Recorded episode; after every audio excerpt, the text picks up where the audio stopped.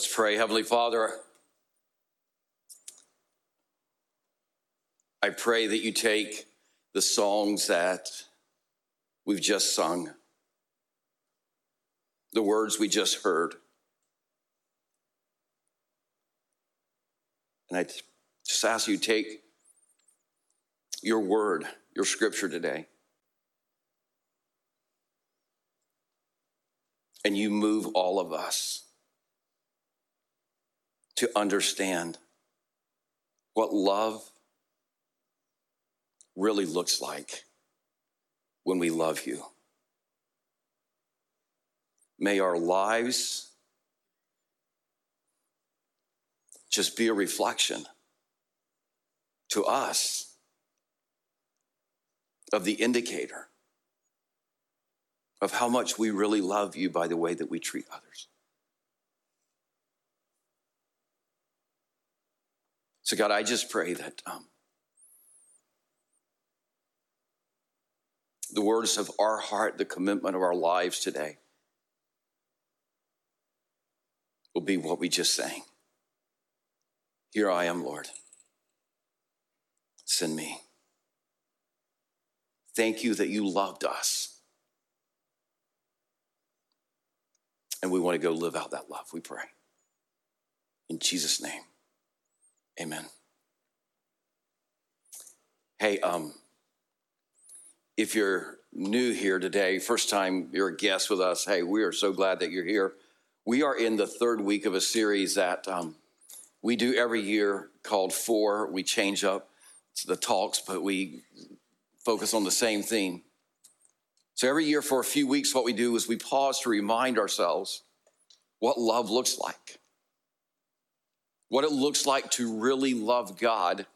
And we discover and remind ourselves every year that what it looks like to love God is reflected by the way that we love others. It's why we pause every year and we and we say, okay, hey, let's remind ourselves why we do what we do as a church, why we give our time, our resources, why we give our lives to create a church that is for people, to help people understand that God is for them, a, a church that really is all about making it easy for people to connect with God and each other. And as I've told you throughout this series, it's it's the reason that I'm so passionate about this is because I love the local church, and I believe the local church is the hope of the world. If it weren't for the local church, if people sitting in seats going, God, here am I, send me, man, the world would be a dark place, as we heard last week. It's why I've chosen to give my life here. But, but the other thing that I've told you that uh, makes me so passionate about this is that churches have such a negative reputation with most people, especially unchurched people in our communities, because churches have a real serious branding problem. They, they, the, our communities don't see churches as people who love well, but instead are judgmental and condescending and, and diminishing. And you know, that's not the fault of the people outside the church. The problem, as we said, it lies within the attitudes and the actions of the people who call themselves Christians. So if, as I said, if you're new to R C C today, or if you're a first-time guest here today, man, it is a great day for you to be here, because I absolutely hope that today's conversation will help you see not only the heart of this church, but the heart of our Father for you. Now, we just believe as a church that those of us who follow Jesus, say we follow Jesus, We we should live and act like Jesus lived and act toward others, because what we've said around here for years is we believe that for far too long the church has been known for what it's against instead of who we are for. And that's why every year we collectively, we come together and we say, hey, let's just get better at loving people, because the truth has to be reminded us to us that we are called to love. Because it's so much easier said than done. I mean, love, as you know, you experienced it this week. Love is a challenging thing. It always takes a lot of effort. It, it costs something. Love requires great sacrifice. As you just heard in the song, it always requires sacrifice. So, so the easy thing is, as church people, is just to ignore Jesus' command to love and, and focus on knowledge.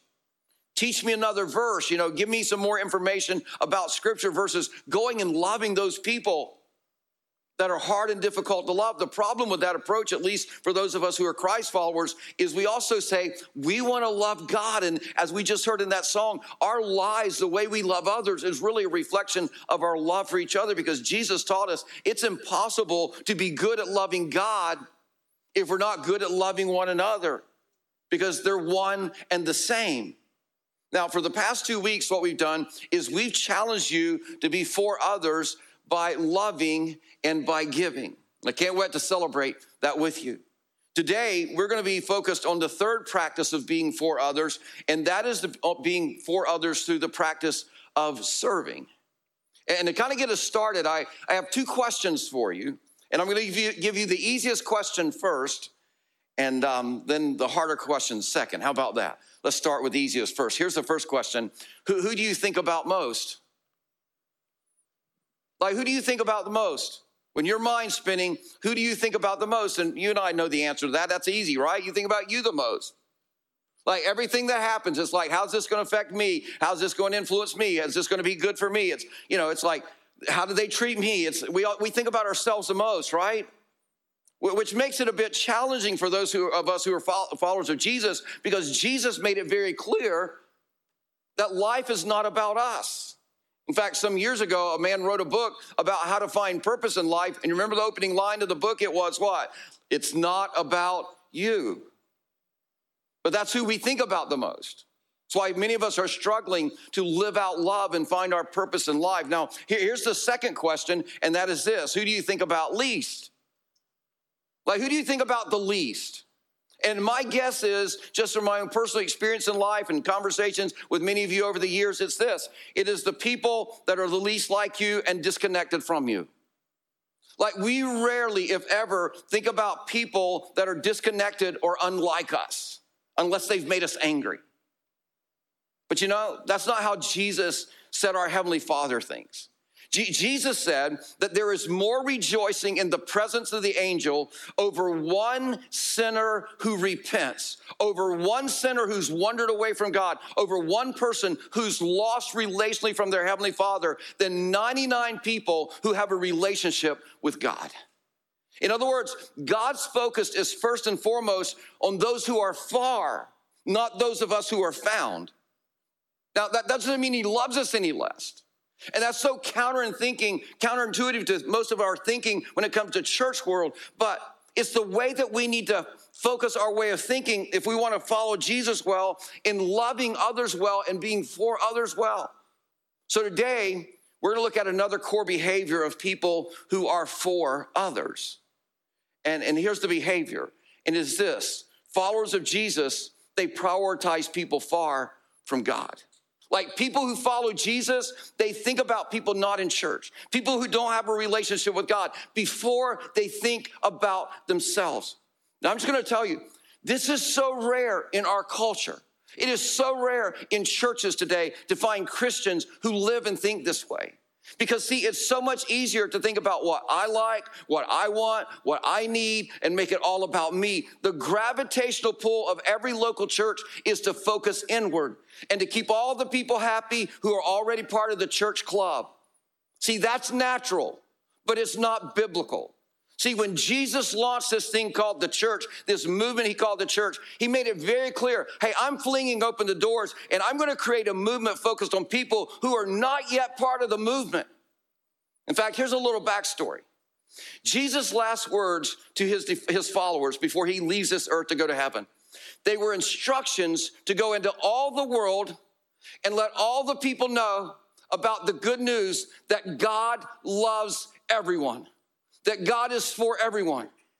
But it didn't take long for these early followers of Jesus just to ignore that. I mean, he barely had went back to heaven, and they just ignored it. So instead of doing what Jesus said, you know what they did? They stayed right where they were in Jerusalem. Nobody left, nobody moved, because Jerusalem was comfortable. See, Jerusalem, it just helped them be surrounded by all the people like them, all the other Jewish people. And, and while they knew what Jesus has said, what they really believed was God didn't care about all those un, impure, unclean Gentiles out there. They, they felt like non-Jewish people couldn't really be part of the movement. So early on, I mean, early on, right after Jesus left, the church drifted away from being for everyone. But then after about seven years of Jewish Christians just slamming the door in the face of Gentiles, God had enough. So he orchestrated this unusual series of events to teach Christians to prioritize people far from God. Like even Jesus' closest disciples, they didn't get this right. As a matter of fact, God, as you're going to see, had to force their hand to get them to be for everyone, to spread this, this message outside of their little bubble. And I'm just telling you, we should be grateful that God forced their hand, because if God hadn't, we might not be here today. Like if the disciples had had their way, the message of Jesus would have stayed a Jewish message. So here's what God did. Around forty A D, Peter is in Joppa, and he's staying at the home of a man named Simon the Tanner. So meanwhile, about thirty-two miles north up the coast is the town of Caesarea. And God's doing some work in the town of Caesarea that Peter couldn't see, and he would not even imagine that it was true. God is working in the heart and the life of a man, a centurion Roman, a Roman centurion by the name of Cornelius. Now, a little context here is going to help you.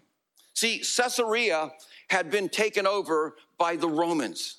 They had made it their capital headquarters in Israel. And Cornelius, as I said, he is this Roman soldier who commands this regiment of about one hundred Roman soldiers. He, he's over the occupation. So the Jews, or to the Jews, this guy Cornelius, he's like their enemy. He's their oppressor, which means based upon the way they saw the world, this guy is God's enemy. God's got nothing for this guy. But they were so wrong. Like one day, about three in the afternoon, this angel appears to Cornelius, which absolutely scared him to death. And he tells him, he says, Cornelius, God's been watching you. He, he knows that you want a relationship with him.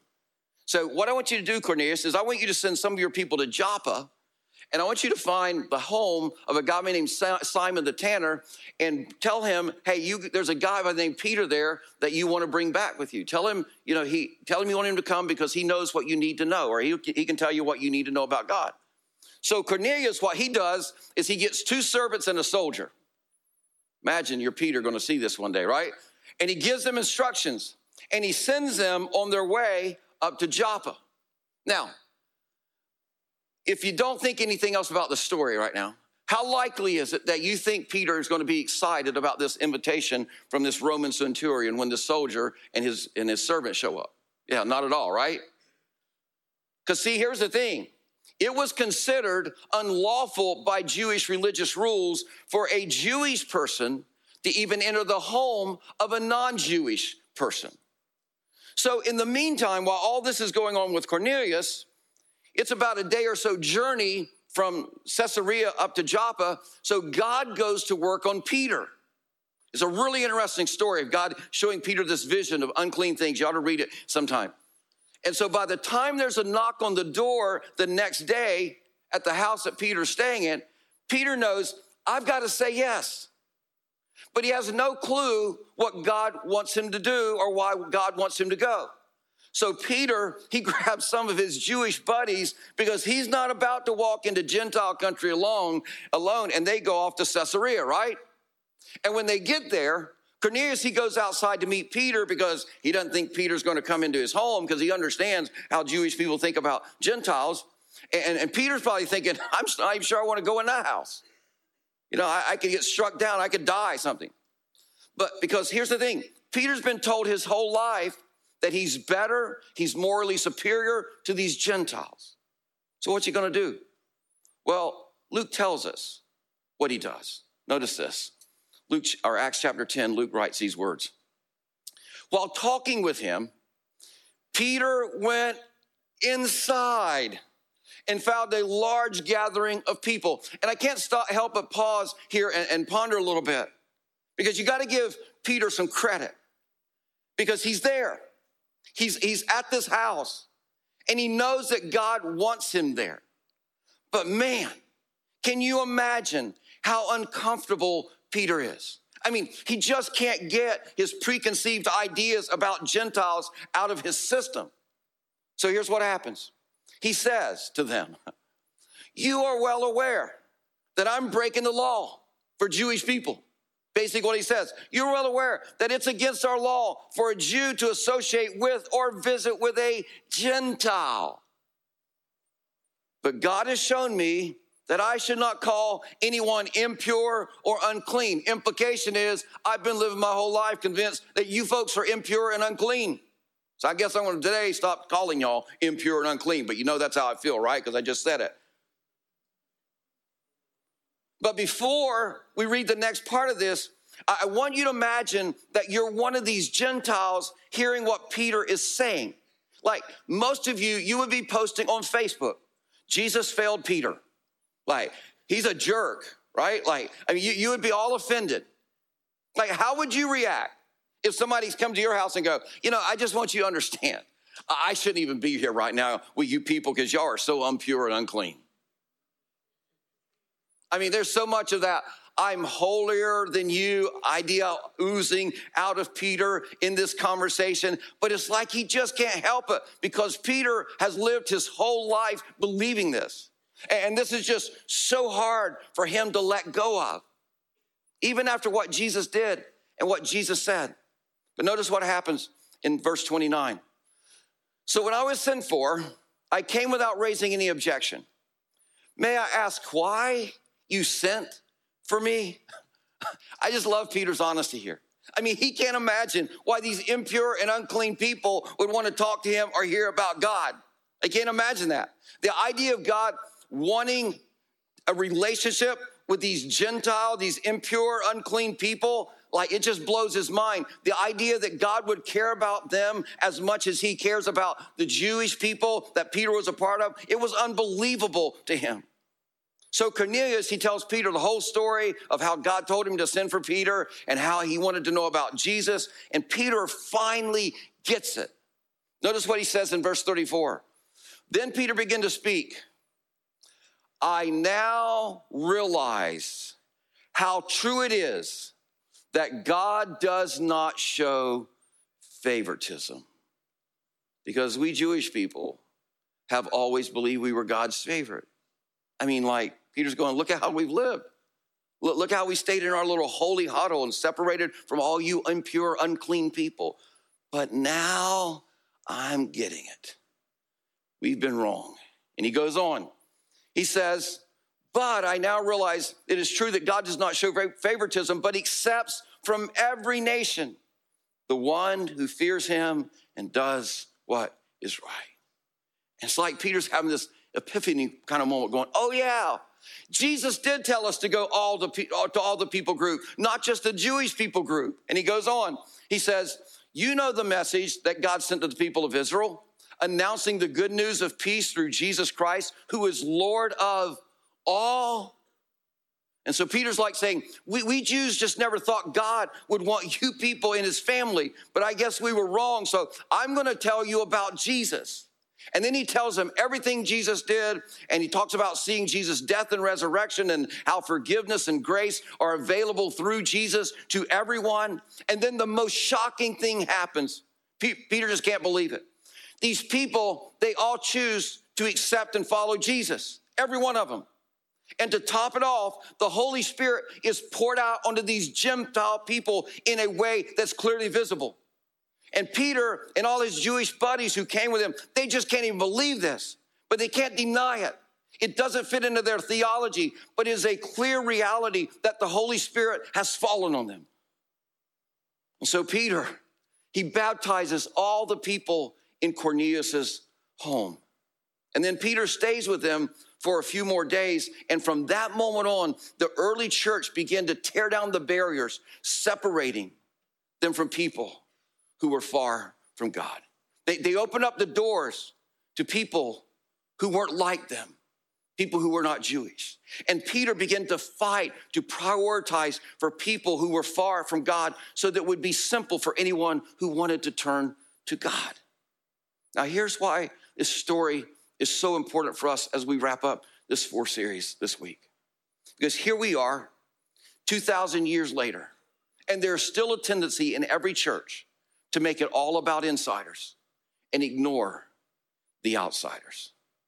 And when we do, what we do is we make it difficult for people to understand who God is and that God is for them. There's still a tendency in all of us to walk away from the messiness and walk away from them and their messiness. There's still a tendency in all of us to be judgmental of other people's sins and hypocritical about our own sin. There's still a tendency in everyone to make it all about us and not care about the people who are not with us yet.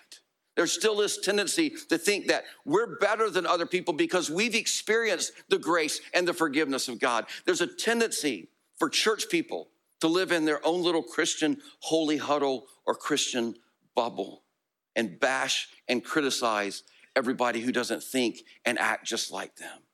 And I just want to say something. Creating church experiences just for their own little group and viewing outsiders as a problem to avoid rather than people to love and to serve, that is not what Jesus called us to do. It's not why he died. It's not why he rose again. He gave his life because he believed this. He believes that everybody is invited, everybody's included, and everybody is important. See, Jesus believed that every person you ever lock eyes with is invited to have a relationship with their Heavenly Father. That person who lives furthest, furthest away from you socially or believes furthest from you politically or behaves furthest from you morally has the same invitation to be part of God's family as you do. See, Jesus believed that every person you lock eyes with is included in the payment of his death and his resurrection. He paid the price for their sin just as much as he paid the price for mine and your sin. And Jesus believed that every person that you lock eyes with matters to their Heavenly Father just as much as you and I do. And as we said in the first week of this series, and we can't, it's hard for us to comprehend this kind of love, but God loves the worst person that has ever lived in the world better than you love the best person in your world. In other words, you never lock eyes with a person who is unfit or unqualified to follow and receive the gift of forgiveness of Jesus Christ. Everybody is invited, everybody is included, everybody is important. And until we as Christ followers begin to treat people as if this is true, people in our communities are going to still wonder if God is for them, because they know his followers are not. This means any church that's going to be for others must be a movement that is intentional about prioritizing people far from God above themselves. The voice, the message, the cry of our heart daily has to be, God, fill me so much with your love. Here I am now because I understand your love to go serve. So, so if you're with us today and and you're not a follower of Jesus, here, here's what I hope you walk away from at all of our churches. We hope you walk away understanding we don't want anything from you as a church. We want something for you. We want you to know how much God loves you. We want you to know how important you are to your Heavenly Father. He loves you so deeply. He loves you so personally that he's invited you into a personal relationship with him, and not just any relationship, so personal and so up close that he's invited you to call him Daddy, Father. He wants you to be part of his family, and you can do that because Jesus died and rose again to pay the penalty for your sin, to offer you the gift of forgiveness and grace. Now, here's the thing. If you're a follower of Jesus, then here's how this looks practically. You can't follow Jesus and live in a Christian huddle or a holy bubble kind of deal. No, following Jesus means that you lean relationally in the direction of those different than you. So let me ask you another question. Here's a third question, and that is this. Who do you spend most of your time with? If you're a church person, I can promise you, you probably spend most of your time with church people. And that's great, because the writer of Hebrews says, hey, we need to encourage one another all the more as you see the day approaching, right? So that's important. But we don't do that to the exclusion of the people not in church. So if you don't have an intentional plan on how to build a relationship with people who are different than you, then it's in, it's impossible to love all the people in your community that Jesus loved. See, to follow Jesus' ways means that you intentionally spend time with people who live and think and act differently than you do. It's the only way that we can truly love the way Jesus loved. Because see, love, it leads us to obey Jesus' great command and his great commission, which was to take the gospel to everyone. Which means you walk across the room, you walk across the gym, you walk across the street, you walk across the classroom, the office, and you be a friend to a person who is nothing like you, that doesn't think anything like you, that doesn't act anything like you. And don't worry about what all those other church people are going to say.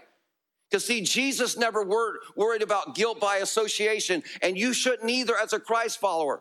Like, you can be friends with someone and love someone without condoning all that they do. See, loving doesn't equal approval for everything they do. I mean, think about it. Jesus loved you, and he didn't approve of everything you do. Jesus loved me, and he didn't approve. It says, while we were still dead in our trespasses and sin, Christ died for us. See, when you're following Christ, it doesn't matter if you're criticized for hanging out with people that think and act differently than you. It's okay, because you're in good company. Jesus was too. I mean, think about it. Jesus had a reputation for being a friend of tax collectors and sinners. Why? Because he was a friend of tax collectors and sinners. By the way, why in the world would you expect someone who is not in a relationship with God to act like they did or we're in a relationship with God? I mean, it's just kind of silly thinking on our part. But here's what I tell you. Our job is not to change people's behavior and tell them how wrong they are.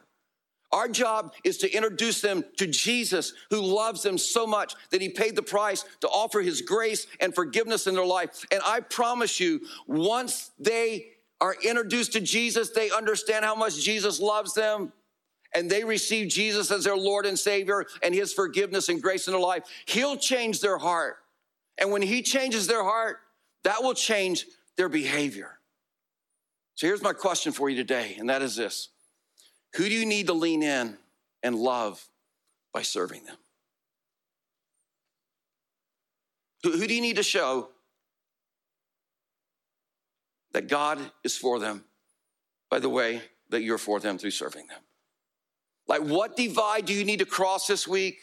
Who, who do you need to have lunch with this week? Like, who do, who is someone that you have discreetly or maybe not so discreetly avoided because they're so impure and unclean? And you need to sit down and listen to their story.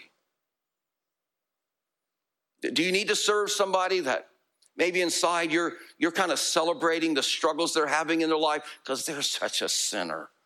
They deserve everything they're getting. Do you need to make some apologies to people that you've hurt or where you've said things because, or in the name, you said them in the name of morality or religion or God or the Bible, but it wasn't loving? Like, who do you need to lean in and love? Who do you need to show that God is for them by the way that you're for them? Listen, these are the lessons that Peter and the early followers of Jesus had to learn, and they're lessons that we're committed to learning as a church and practicing as well, and we don't always get them right as a church, and it is so easy to get distracted. And here's what I can tell you. Sometimes other Christians, when we focus on like, hey, we're, we're going to reach more people for Jesus Christ, they're like, yeah, but you need to be equipping the saints. And I tell people, listen, it is in the process of reaching that you get equipped. Like, if you just stay in your holy huddle, that you miss a whole component of being equipped and matured. Because when unchristians or non-Christians ask you uh, uninside the box kind of questions, it stretches you and grows you. See, love, it leads us to want everybody to know that God is for them. And I'm just telling you, there's way too much at stake for us not to prioritize people who are far from God. I mean, think about, do you, you realize what's at stake? I mean, if you were with us at Evening Vision, I shared with you, I said, you know, next year, I mean, we're going to see hundreds of people who walk through the doors of our churches that don't have a relationship with God. We're going to have people who walk through the doors of our churches who've had a bad experience with church or, or a bad experience with Christian, and, and, and they're giving God one last chance. We, we're going to have people who walk through the doors of our church whose marriage is restrained, and, and they're looking for help, people who are worried about their kids, and, and they don't absolutely don't know what to do, people who are fighting addictions, and, and they're about give, to give up the fight. Like people who are carrying this enormous guilt from past decisions and regrets, and man, they desperately need God's grace and forgiveness. Ladies who've tried to get their husbands to church, and this is the last church they're going to try, um, and the husband agrees to come. Or parents, and we deal with this all the time, on the verge of losing their sixteen, seventeen, or eighteen-year-old because they've been so bored in church. Listen, in the next year, those are the people who are going to show up here, and, and, and we'll have most likely one shot to capture their attention, make them feel at home, help them experience love, and point them to Jesus, who loves them at a level that most of us cannot even imagine. For those people, everything is on the line, including their eternity. Everything is riding on the line of whether we choose to prioritize them or not. Like, think about it. To Jesus, He's looking for them. They're more important than us Christians because they're, they're not part of God's family yet, but we are. They're still searching. And here's the thing. If you're a follower of Jesus, I just want to ask you this morning. We, we sang the songs, and we did even a song of reflection. Said, God, here I am. Send me. So my question is, what will you say to Jesus this morning? God, I'm going to put those people who are far from you before myself. Will you begin to care about them more than you care about your own experience or your own preferences? Will you love them even if you don't agree with them? Will you walk toward their messes and serve them? Like, will you continue to create a place for them? Will you care enough about them to invite them to sit with you on a Sunday? Will you start praying for them this week? Here's what I know. As we begin to understand God's love for us, that's what love leads us to do. Because the closer you get to Jesus, the more passionate you are about the people who aren't close to Jesus. See, people who love Jesus, they are for people that are far from God because they want people to know that God is for them.